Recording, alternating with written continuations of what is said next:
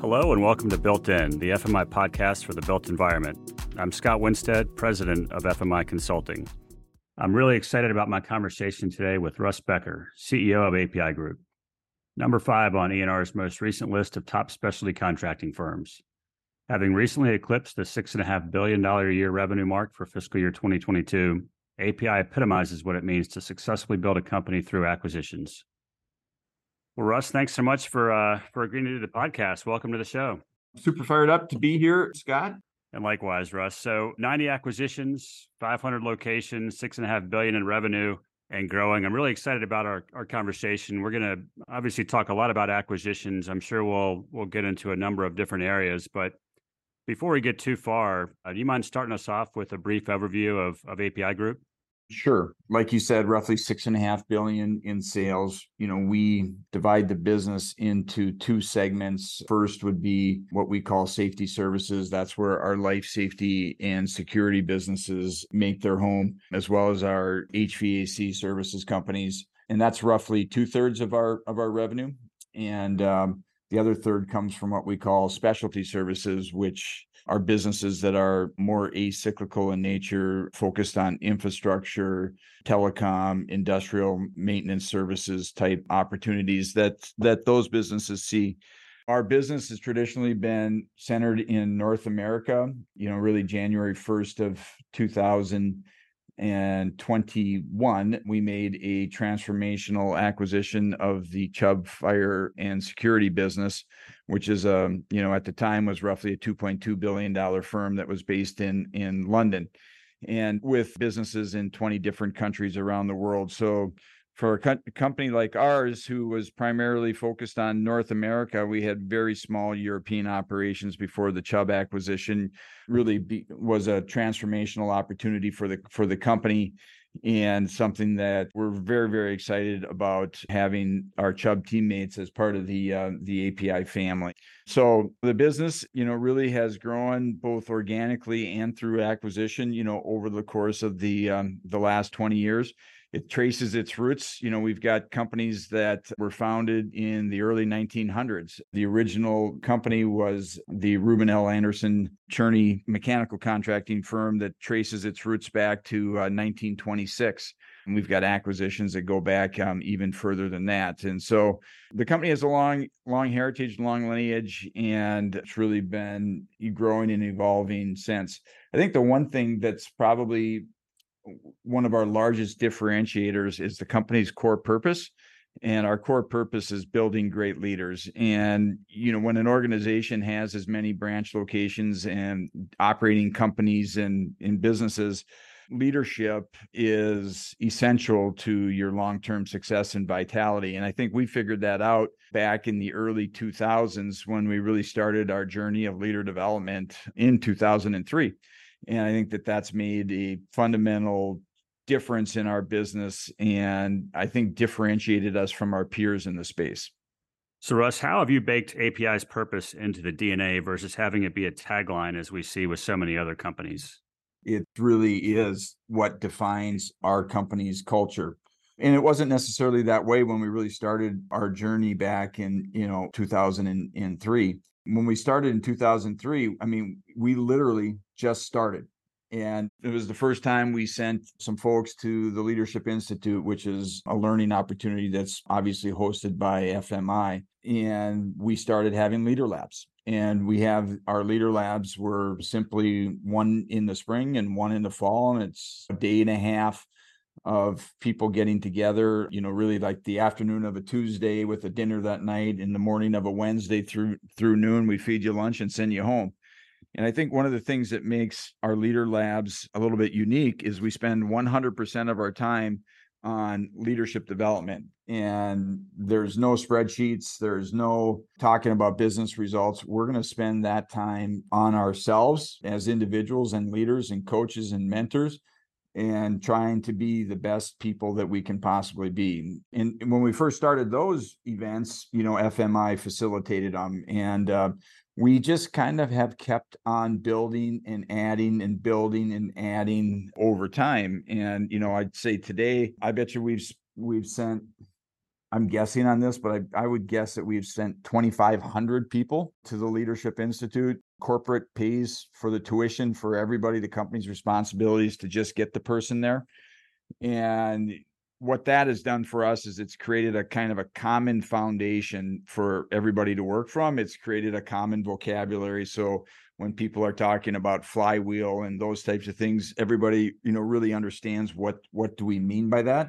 And it's been true, it truly has been foundational for the company. And as we continue to acquire new companies or hire new people, you know, one of the things that right away goes on their individual development plans is attend the Leadership Institute and I think that it's been something that's been very good for us. And um, as you know, we basically were a huge part of the creation of the Field Leadership Institute and still buy out the Field Leadership Institute. I think it's three times a year where we send, you know, only API field leaders to that. And uh, personally, I think that the investment that we're making in the men and the women in the field is a differentiator for us from our from our competitors and peers um, I also think that if we're going to really move the needle from a business performance perspective, investing in those folks is something that's that's super important to us. But you know, if you look at it, I mean, I think we're probably spending north of six million dollars a year just on leadership development, and it really is kind of the glue that uh, binds our organization together.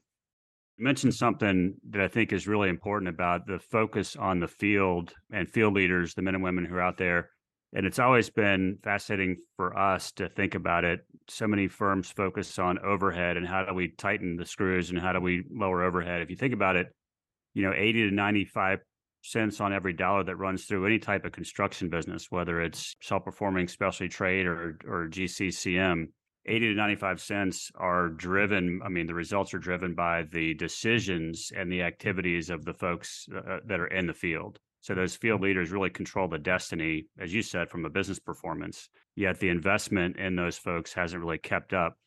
You kind of touched on this. I'd love your take on when you are talking with potential candidates to acquire them and to make them part of the API family. To what level does does your commitment to leader development become part of the elevator pitch to them, the value proposition to them to come on board? A meeting one. I mean, you know, like we look at M&A through really two different buckets now that we're a publicly traded company. First is transformational M&A, you know, that would be transactions that are like the Chubb fire and security acquisition that we made. That's more of a transaction. That's investment banker led. The price that you pay is going to be important. Terms are important, but uh, you don't have the same opportunity to vet culture, values, and fit but if you look at the traditional, more traditional M and A, you know whether that's buying a ten million dollar revenue company and bolting it onto one of our existing businesses, or buying a hundred million dollar business that we would, you know, have as operate as a standalone inside one of our segments, culture, values, and fit is 100% the key to success, both for the seller as well as for us who would be the buyer.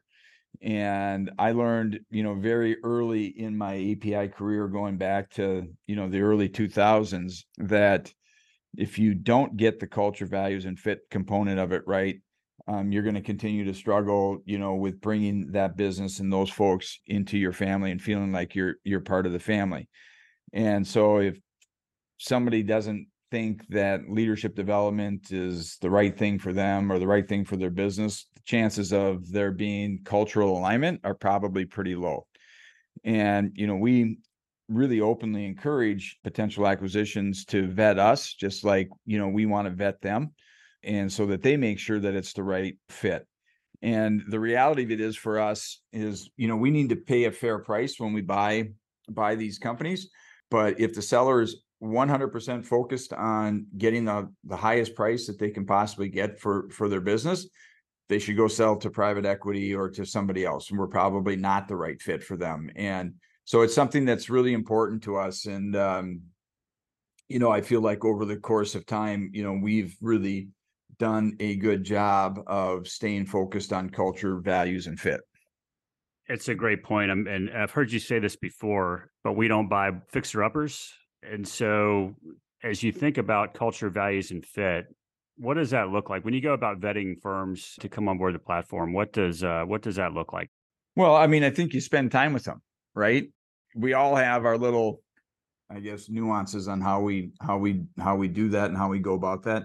Like I love seeing people in social settings because I can see how they treat the wait staff or see how they treat the bartender or if they hold the door open for folks when they, when they're going into a building.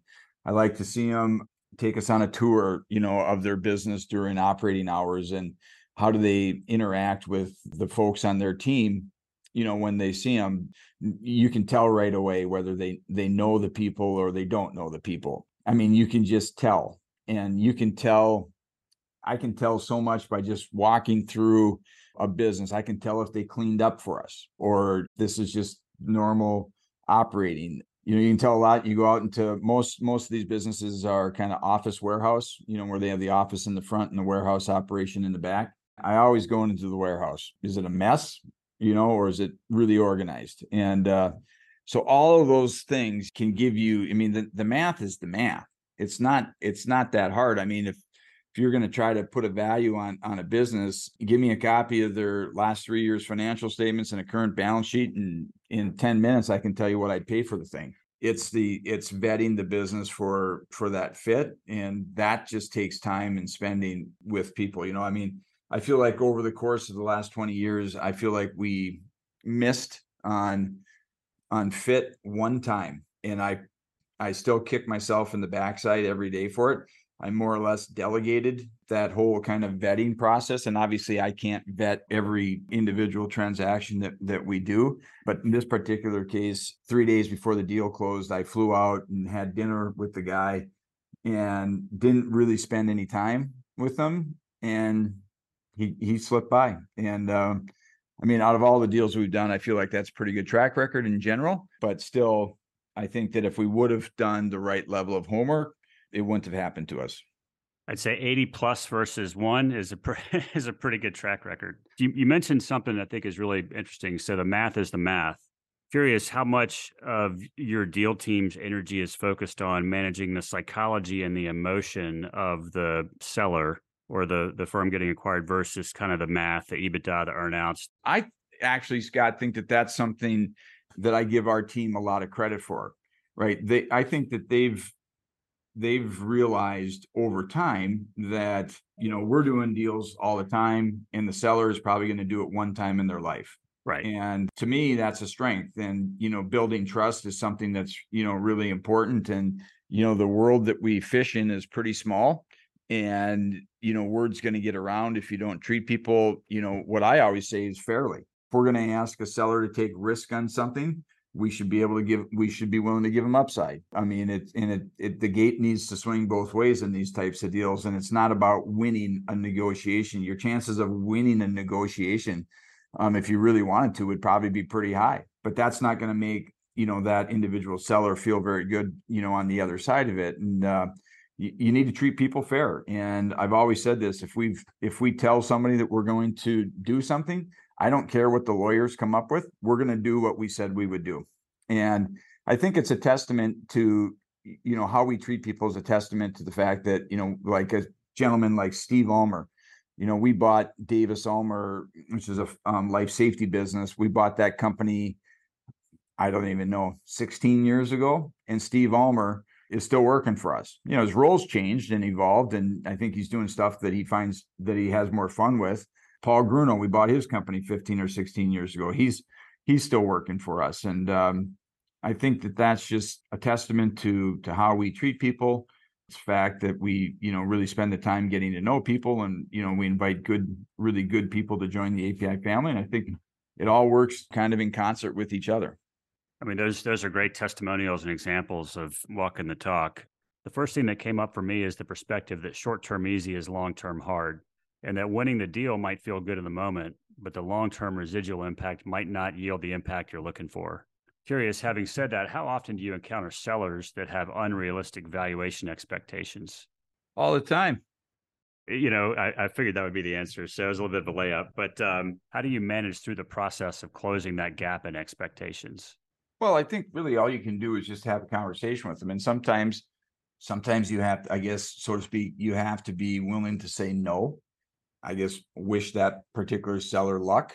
and sometimes those those transactions come back around you know i i think that's where from my perspective you know we have to be disciplined you know how how we look at things no different than we preach to our individual businesses about being disciplined from a from a project selection and a customer selection. We have to be disciplined in from an m&a perspective and we can't we can't overpay for transactions. We need to pay pay what what's a fair price. And uh if you know we're not in alignment about what fair is you know sometimes you can bridge that gap with an earnout so that if the business performs at a higher level then they get paid and we get paid and everybody feels feels good about it. But if uh, if you feel that in general that you know you would potentially be overpaying for the business it's, you have to have discipline and, and just say no we're not going to do that and you know we'll keep in touch and things come back around we'll have another conversation about it. So i think it's just it's just really being disciplined about it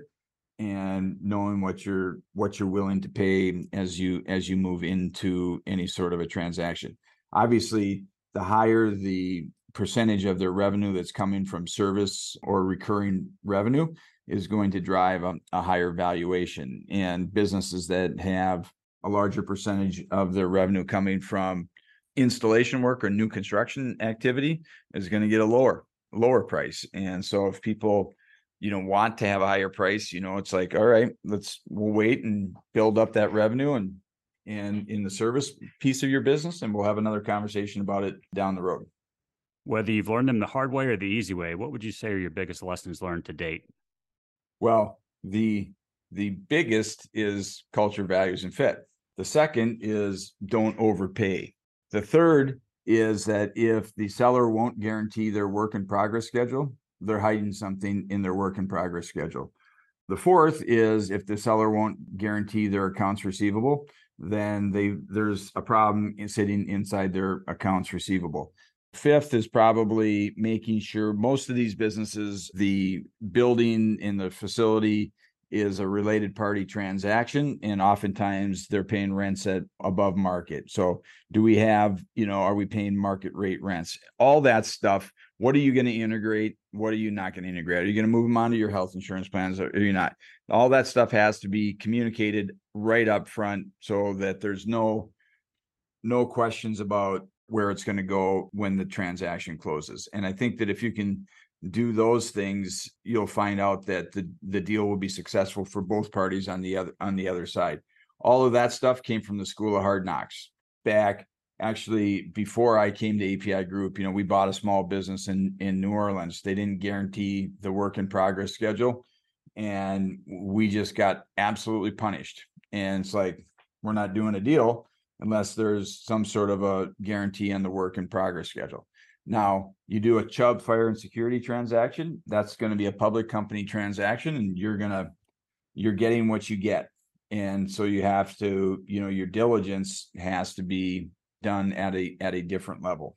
It makes total sense. And the first question that popped into my mind is, and you kind of touched on it earlier, but how do you work with the team to avoid deal fever or falling in love with the deal that's just discipline. For me, I can honestly look at look you in the eye and say I've been doing it for almost 20 years and you know what? I don't need any headaches. So, you know, let's just make sure that we're being smart about it. You know, most people most of the time there's there's plenty of signs that come up that, you know, would steer you away from pursuing a transaction at the end of the day comes down to you know just being super disciplined about what you're what you're doing I think, you know, if you're talking about me, you know, sitting in my perch, I mean, I think a big part of it is for me to be willing to listen to other people's, you know, thoughts and, and opinions. And there's probably too many people who think that I probably don't listen enough, including my family. But um, but the reality of it is, is that if you're not willing to listen, then you're only getting X amount of the fact pattern. And then you might, you know, catch yourself, you know, making a mistake or getting a little overzealous as you pursue, you know, a transaction. Success begets success. You all have done so many and been at it for so long. You know there's going to be another one down the road. You don't have to fall in love with this one. You don't have to make this one work. There's going to be other opportunities because you're constantly in the market looking for them. Yeah, I was talking to the woman who leads M&A for us today.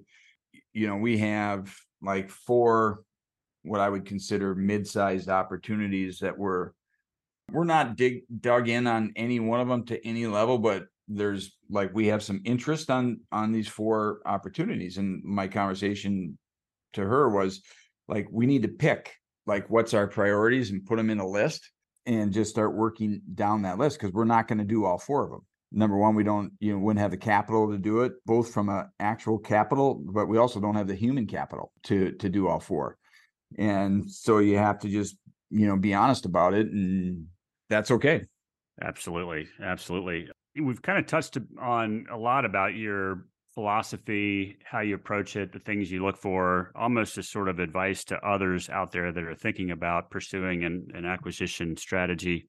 I'd love to hear your take on if you were to give advice for folks considering selling their business, you know, what would that look like in your mind?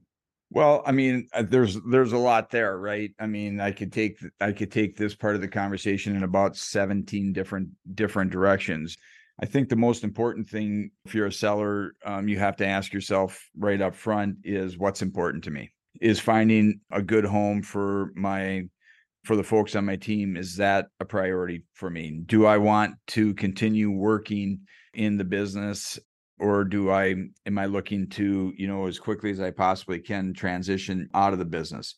I mean those are those are things that are important to us like we're not buying a business where the where the seller you know wants to quit you know 6 months later. We we're looking for that transition period to to go for 2 or 3 years. I mean we get the fact that people are you know want to retire or want to you know slowly transition out of their roles. That would be a second thing that i would potentially you know consider the type of structure on the transaction you know what is the what is the buyer willing how is the buyer looking at it? Are they looking at it from a stock perspective? Are they looking at it from an asset perspective? And how does that affect me from a tax perspective?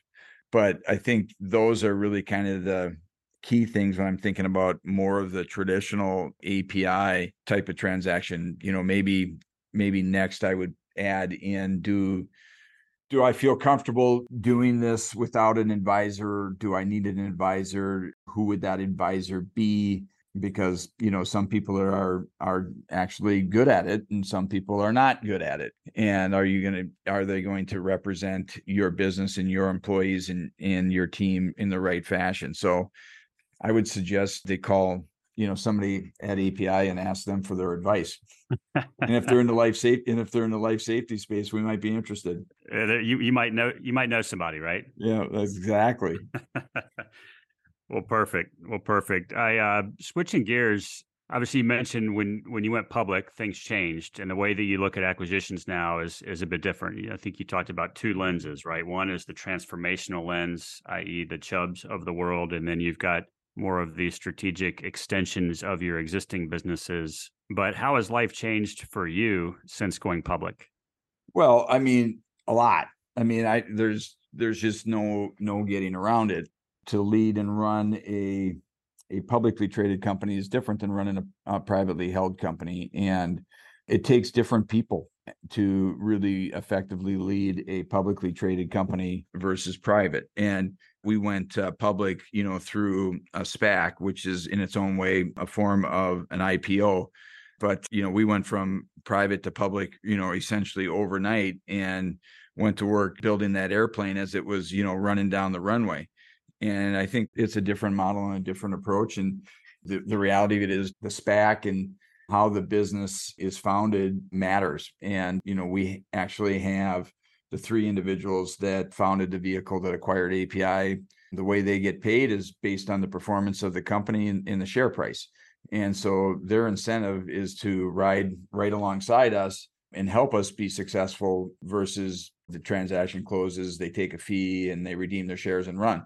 And so it's it's worked, you know, really well for us we didn't have compliance. You know, we weren't worried about being SOX compliant. So, you know, we have a compliance office. And when we were private, I had one shareholder that I had to uh, to please. Now I have multiple shareholders that we that we have to please. And depending upon the time of the quarter, I probably spend 20% of my time, you know, on investor relations, which means I'm not spending that time on our business and in our business. And you know so we've had to evolve organizationally to make sure that we're maximizing the performance of, of our individual businesses in, in, in the company so i do think we found the right home for the company. Um, I wouldn't change anything from that perspective. The journey has been crazy, especially when you think about sprinkling uh, the pandemic in there and then all the issues associated with inflation and supply chain and now potentially a recession. I'm just the company and our people, to be totally honest with you. I mean, like you think about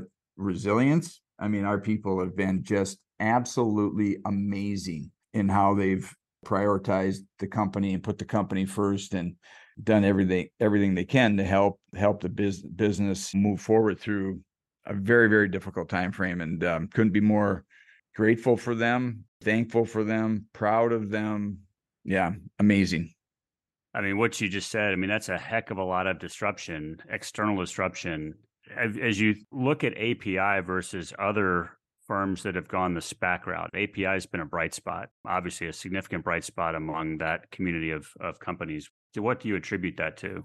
Number one, I attribute it to the way Martin Franklin structures his vehicles.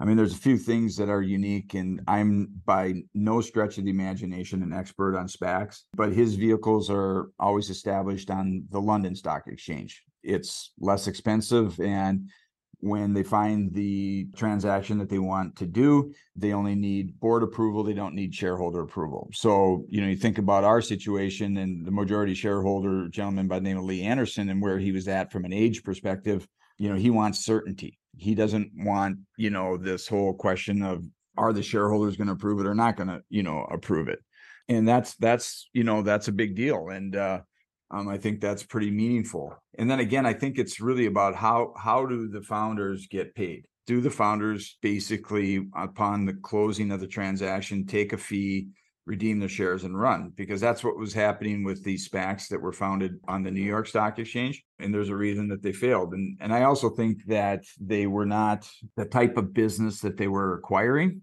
Like you need to actually have a real business and a real company and uh, people were selling startups to SPACs and businesses that didn't have products that were approved by the FDA or whatever, and all of a sudden that business could struggle. And um, so I think that there's just some some things that you know, like we fit.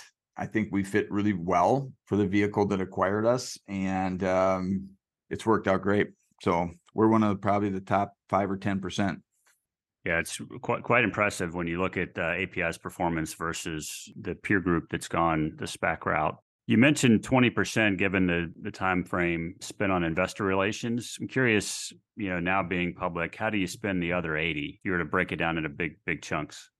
I mean, a lot of ways I spend it on the same stuff, and a lot of ways I'm spending it on different stuff. I've really re-energized my efforts around culture and our purpose of building great leaders in making sure that we're keeping that at the forefront of of everything that we that we do. I spend time, you know, in our businesses. You know, like last week, I visited two of our two of our business locations, one in Tifton, Georgia, one in North Carolina. You know, where I typically do town hall meetings and interact with our, you know, with the people on our team.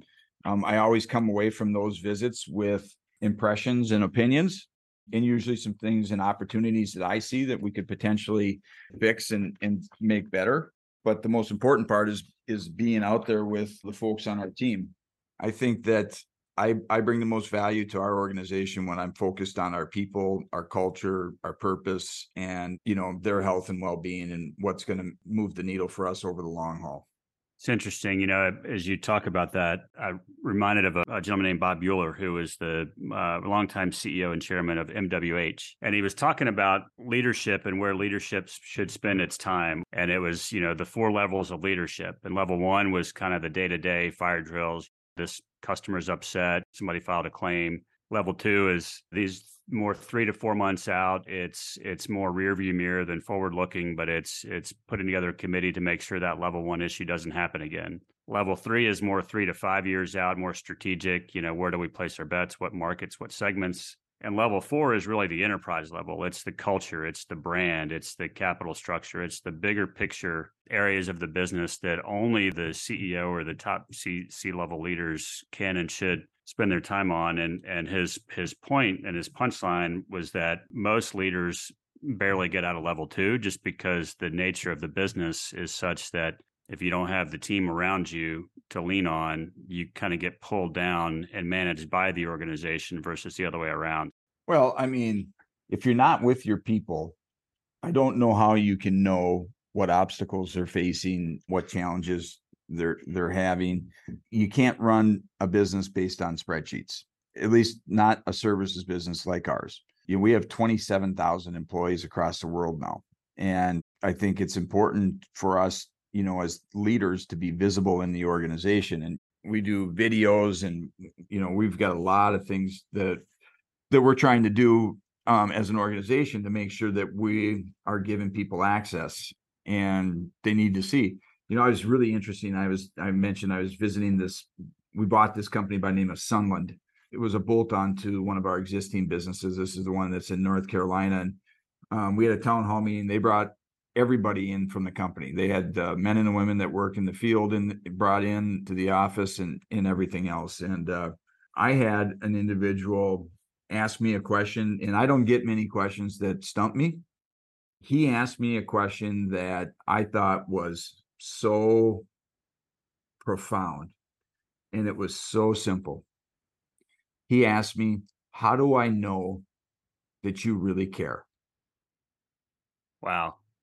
And now you're standing in front of a group of 200 or 250 people, whatever it is, but like I really care. Like you know, there's a lot of people that sit in my chair that really don't care and they look at the people that are actually out doing the work like they're just an asset and just a number. And like that's not how I look at it. And I, I suppose a big part of that is my upbringing. I grew up in a mining community in northern Minnesota, and my friends' dads were steel workers and iron workers and pipe fitters. And, you know, I mean, I just grew up in that environment. And so I've developed this deep regard for the for the men and the women that are doing the work in the field and how many challenges and having somebody ask you that question just really made me think and i haven't stopped thinking about it actually since last week and essentially my response was my actions are going to have to show you that i care in everything that i do and the words that i choose um, what i say how i spend my time